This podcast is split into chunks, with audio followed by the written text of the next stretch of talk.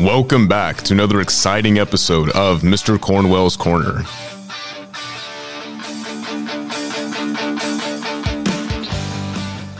Welcome back to Mr. Cornwell's Corner. Today's episode, we're going to be discussing the Battle of Gettysburg, which was the key turning point of the American Civil War. The noted historian Shelby Foote said the Battle of Gettysburg is what turned us from an R to an is. So it is one of the key points in U.S. history. The nation we have today would look a lot different if Battle of Gettysburg turned out differently. So it is one of the major events that turned the United States into what it became. So here are the basics on the Battle of Gettysburg. The Battle of Gettysburg was a three day battle. It occurred July 1st, 2nd, and 3rd of 1863. So it's about halfway through the four year American Civil War. Gettysburg is in Pennsylvania, so that makes it the second and final major battle fought in the North or on Union soil. Gettysburg is the deadliest battle fought during the Civil War.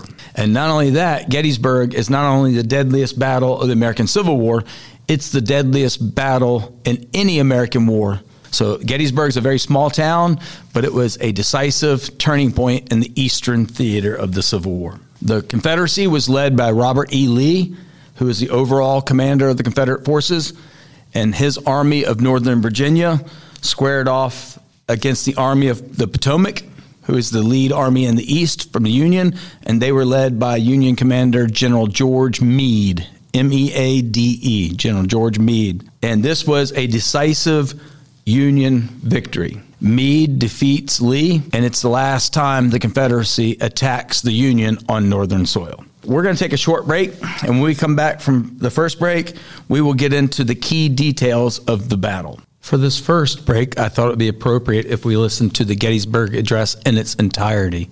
This edition is read by Riley Bozeman, one of my advanced U.S. history students. Enjoy. Fourscore and seven years ago, our fathers brought forth on this continent a new nation, conceived in liberty and dedicated to the proposition that all men are created equal. Now we are engaged in a great civil war, testing whether that nation or any nation so conceived and so dedicated can long endure.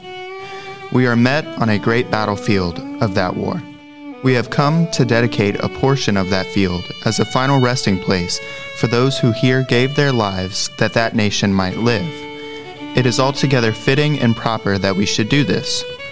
But, in a larger sense, we cannot dedicate, we cannot consecrate, we cannot hallow this ground. The brave men, living and dead, who struggled here have consecrated it, far above our poor power to add or detract. The world will little note nor long remember what we say here, but it can never forget what they did here. It is for us, the living, rather, to be dedicated here to the unfinished work which they who fought here have thus far so nobly advanced.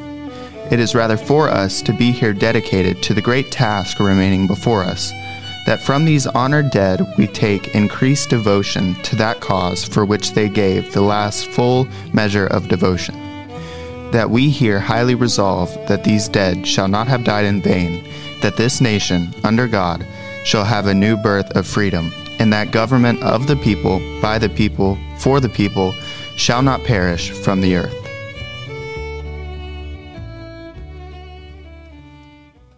Welcome back. I hope you enjoyed that short break. Before we get into the Battle of Gettysburg, let's do a quick recap of how we got to Gettysburg in July of 63. So if you remember, the Civil War starts April of 61 at Fort Sumter, which is in South Carolina. And then most of the major battles take place in Virginia. There's some battles out west in the theater in Tennessee, Mississippi, but the major actions in Virginia. And for the first year or so of the war, the Confederacy is winning most of the major battles and a lot of the minor ones as well. By the time we get to September of 62, Lee decides it's time to invade the North. So he goes and attacks the North. He makes it as far as Antietam, which is in Maryland. Remember, Antietam was a draw technically, but it's the first time Lee invades North and they don't win, so it kind of feels like a Confederate loss. What happens after Antietam, the war resumes its kind of previous pattern where Lee is on the defensive in Virginia and he's winning most of the battles. So by the time we get to the summer of 63, the Civil War is over two years old. If you remember, most people thought it would be over months. The original enlistments were only 90 days. So that's three months.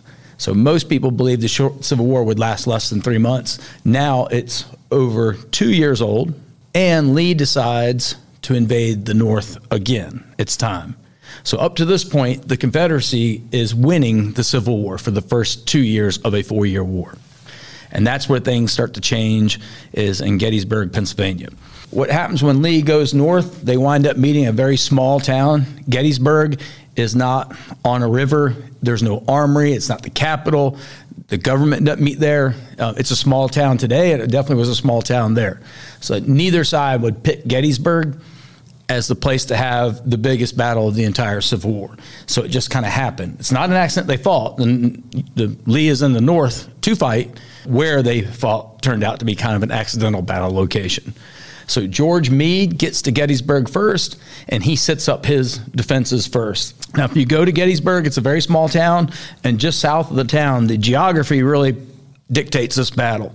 Um, there's a series of hills and rugged terrain just south of Gettysburg. And that's where George Meade, the Union commander, decides to set up his forces.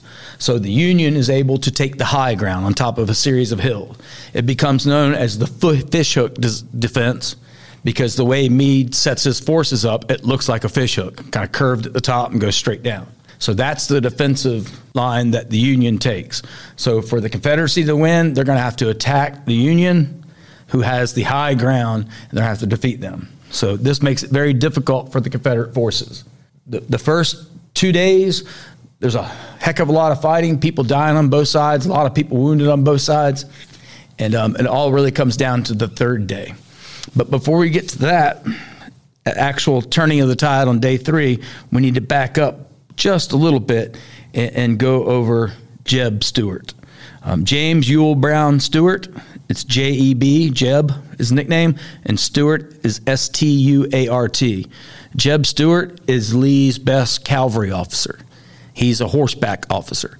The purpose of the cavalry during war, during the battle, is really reconnaissance.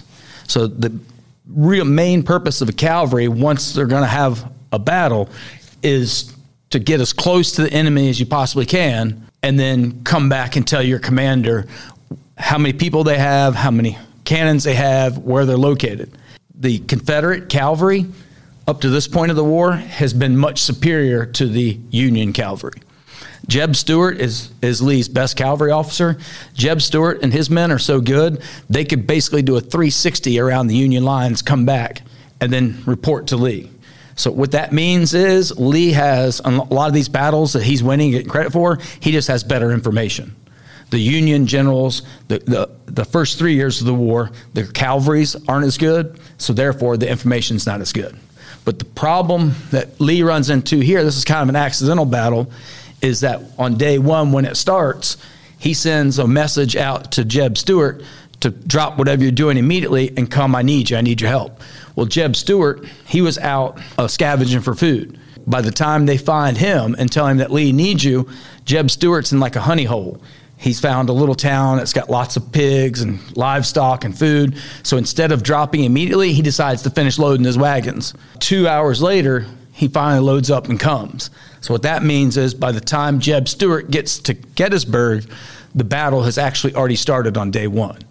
So for the first time in the war, Lee's information is not as good as it usually is.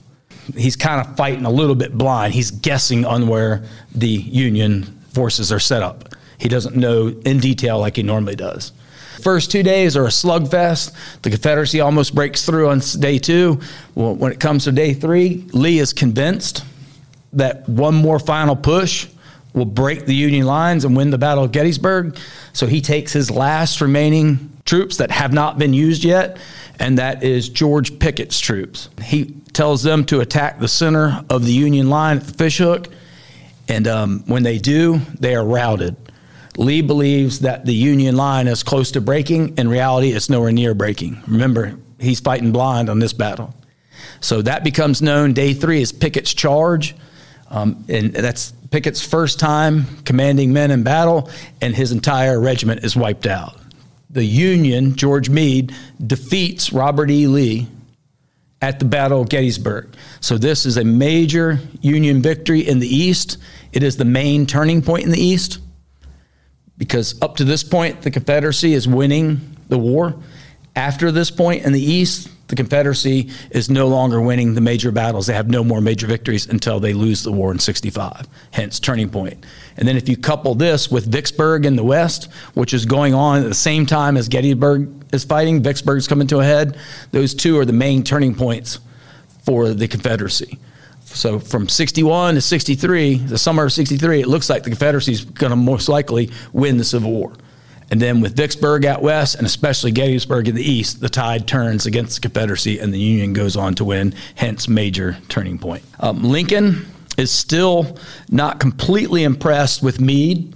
So we'll talk about that after this short break. And we come back, we'll wrap up the Battle of Gettysburg. For this short break, I thought it would be appropriate if listen to the unofficial anthem of the Confederacy, a little tune called Dixie. Enjoy.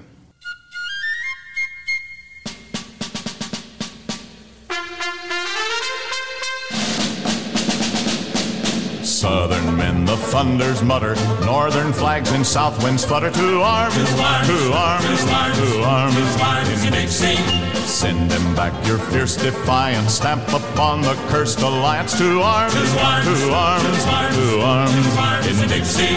Advance the flag of Dixie. Hurrah, hurrah. For Dixie's land we take our stand and live or die for Dixie. To arms, arms, to arms, and conquer peace for Dixie. To arms, to arms, and conquer peace for Dixie.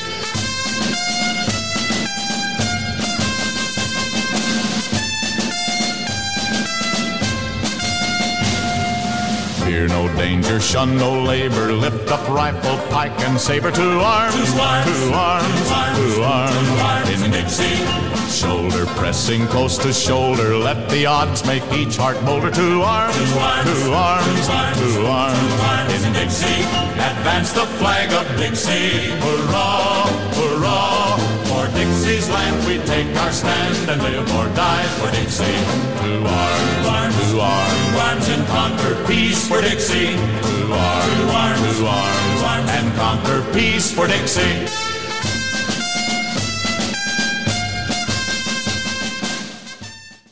Welcome back. I hope you enjoyed that short break, and we're on the home stretch for the Battle of Gettysburg. For the break, I alluded to the fact that Lincoln wasn't really happy with Meade, and, and like Antietam, this was no draw or draw that felt like a win. This was a major Union victory. But Lincoln believes that on July 4th, if Meade would have pressed his advantage, if he would attack Lee, he not only could have won the Battle of Gettysburg, he could have won the entire war. He could have captured Lee, which would effectively would have ended the Civil War. So while this is a major victory, Lincoln decides after Gettysburg, he replaces George Meade, and in 64, Ulysses S. Grant comes east. So it's following the Battle of Gettysburg, last major battle, 64, that Grant takes over command of the army in the east. So Lincoln is not happy with Meade, even though he wins the battle. He wanted him to win the entire war. Also, another major outcome is five months later after the battle, they go back to Gettysburg. Um, there's about a dozen speakers. Lincoln is one of those speakers that day, and that's where he delivers his famous Gettysburg Address. Now, they're there that day to dedicate part of the battlefield that's now been turned into a cemetery. They're there to dedicate it as a national cemetery. That's the purpose for them being there five months after the largest battle of the Civil War is fought. So, to recap, the Battle of Gettysburg is the second and final major battle fought on Union soil. George Meade defeats Robert E. Lee. It is a major Union victory, and it is the main turning point in the East. Make sure you're subscribed to Mr. Cornwell's Corner. We'll see you soon. Bye. So, if we had the unofficial anthem of the Confederacy, which was Dixie, I think it's only right that we hear the unofficial anthem of the Union Army, which is a tune called the Battle Hymn of the Republic. So, enjoy.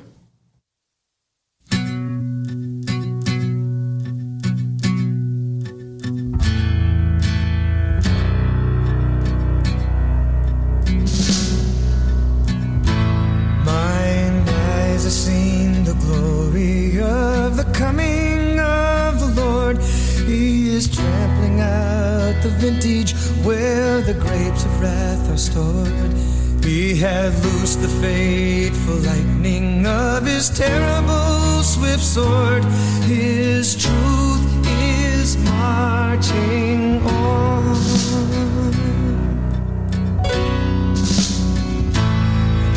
I have seen him in the watchfires of a hundred circling camps. They have builded him an altar in the evening dews and damps. I have read his righteous sentence by the dim and flaring lamps. His day is marching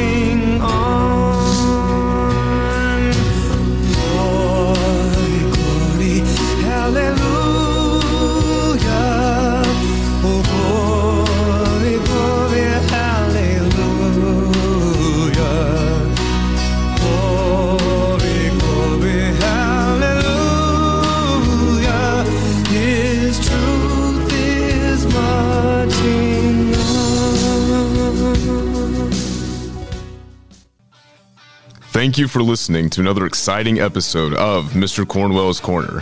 Be sure to hit that like button, subscribe, and ring that bell so you never miss another episode. See you next time. I am Blaine Jaffe, the voice of the intro and exit for Mr. Cornwell's Corner. Thank you for listening.